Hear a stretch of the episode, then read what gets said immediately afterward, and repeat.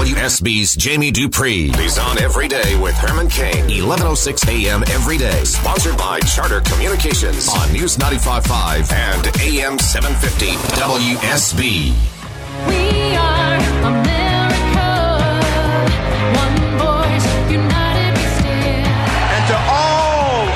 the naysayers and to all of those that would like to destroy the future of the greatest country in the world, our message to them is the same as my grandfather's. Them that's going, get on the wagon. Them that ain't, get out of the way. Herman Cain. Herman Cain. Solutions for a better America. All righty. Uh, you know, one more hour of substituting for Herman Cain here. I'm Neal Boortz, and I I have no idea when I'm going to when if ever uh, I am going to be back on the air. So I mean, let's make the most of this hour, and to do that, we start this way. Breaking news, breaking news every day with Herman Cain and the most connected man in Washington, Jamie Dupree. Hello, You know, Neal. I got a complaint about you yesterday. oh, really? Really? Well, What's it was that? it was so mindless. It was so stupid. You know, you you made the observation, and it was a good observation about how deftly and easily the Clintons seemed to go from one scandal to another. They do. Okay, and then somebody said, "Well, that shows me how Jamie Dupree votes," and I thought, "You dork! That doesn't th- he doesn't vote, so it doesn't show you a thing." Well, I mean, all. they do. Whether you like them or you don't like them, you do have to admire their ability to survive.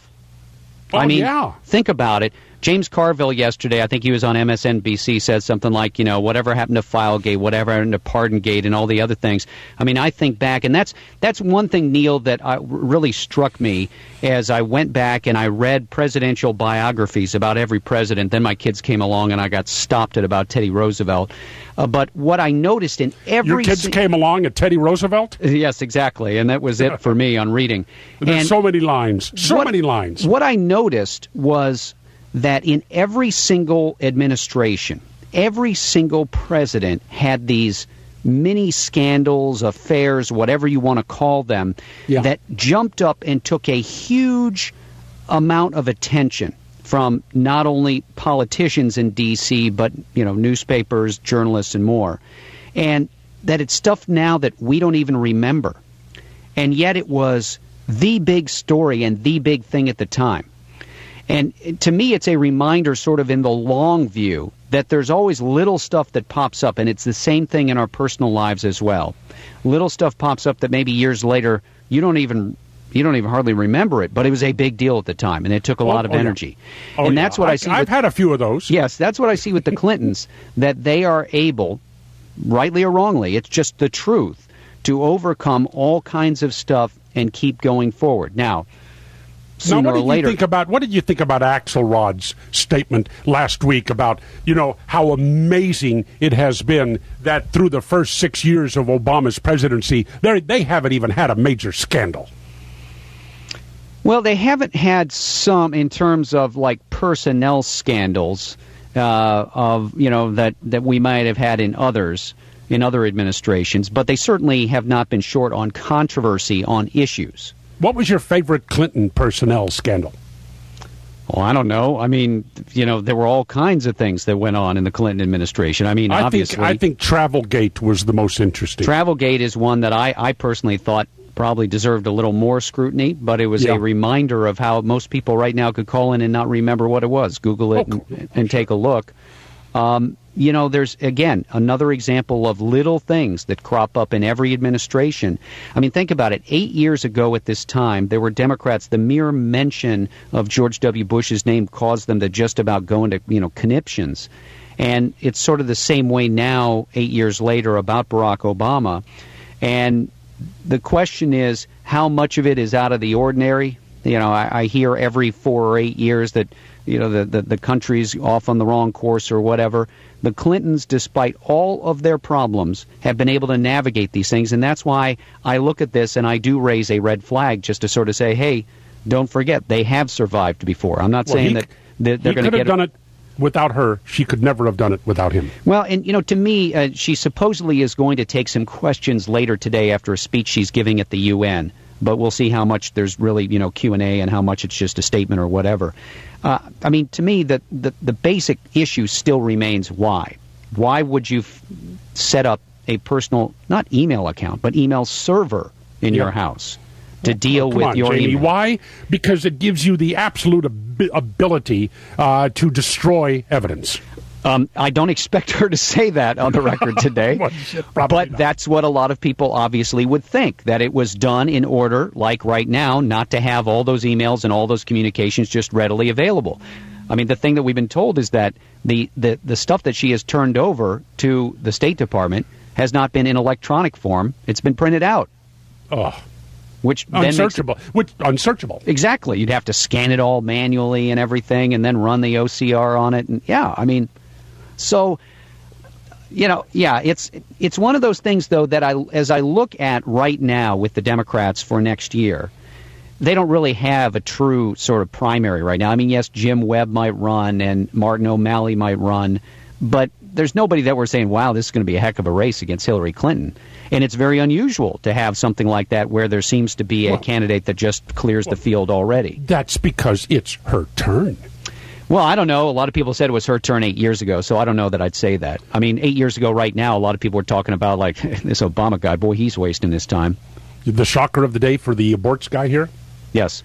The shocker of the day was it was the New York Times this morning that brought out that story uh, uh, relating to Tom Cotton and the this, the Senate Republicans' letter to Iran. It was the New York Times this morning that brought out the story of the Democrats pulling a similar stunt with Noriega in 1984. Yeah, look, um, as I, what, what do I always like to say, Neal? When people tell me this is the first time something or the worst example of something, I usually just sort of smile and know full well that we've just forgotten other times. I heard one yesterday talking about uh, the Democrats uh, going down to meet Daniel Ortega and, you know, at the time of the Sandinistas and everything like that. So I'm sure it is not the first, but it, uh, it was a. Well, a they lit- sent him. They sent him a letter.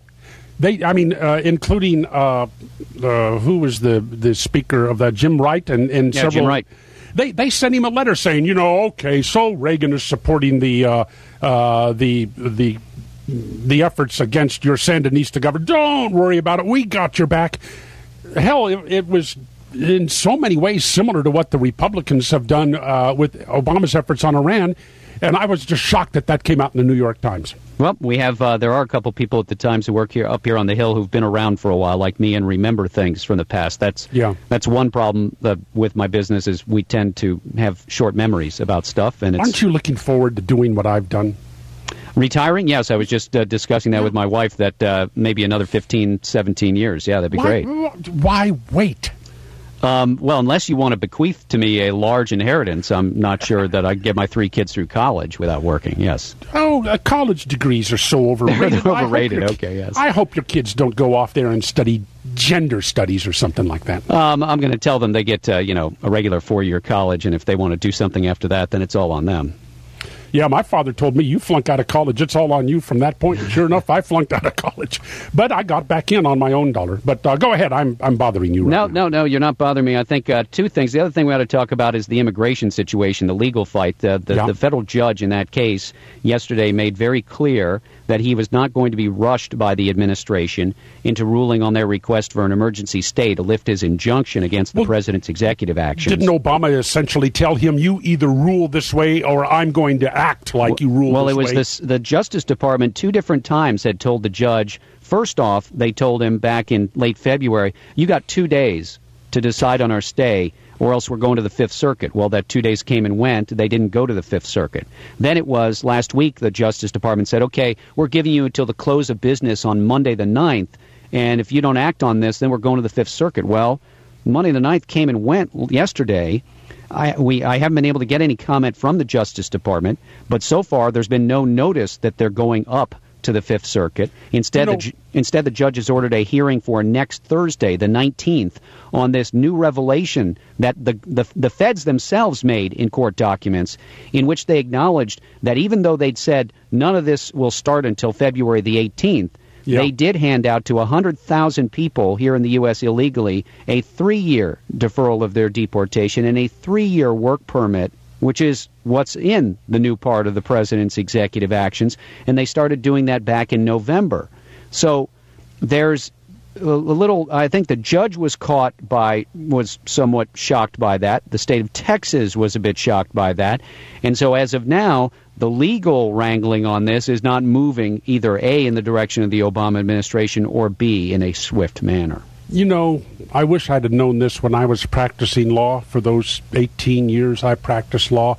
That if, if you were a little impatient and waiting for a ruling for a ju- from a judge, just write them a letter. Say, you got two days, pal, to rule on my motion or else.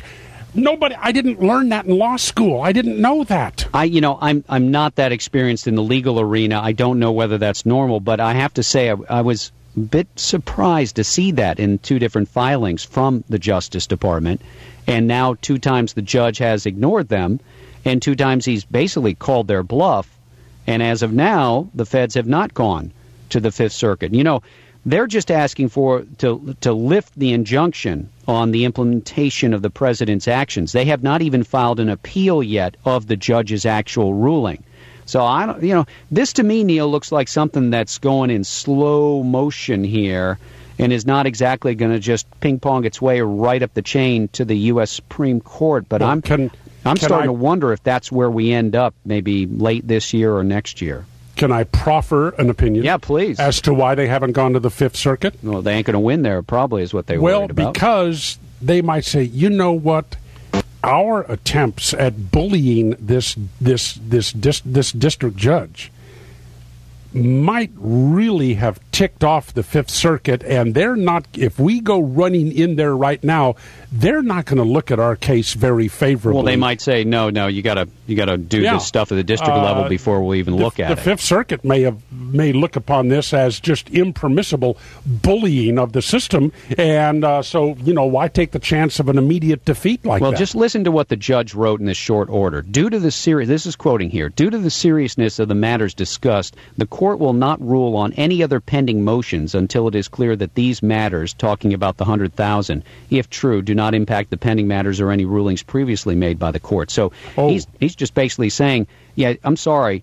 You're going to have to answer these questions first about why these hundred thousand were given these new protections when you said they when you told the states they weren't starting until February the 18th. And remember, the only reason we know about this is because the feds told the court about it in their own uh, filing last week. You know what, Jamie? In the attorneys uh, in the attorneys uh, waiting room, uh, the conversation would be that is one pissed off judge. Yeah, that's my thought too. Reading between Yeah. the lines. yeah. He is.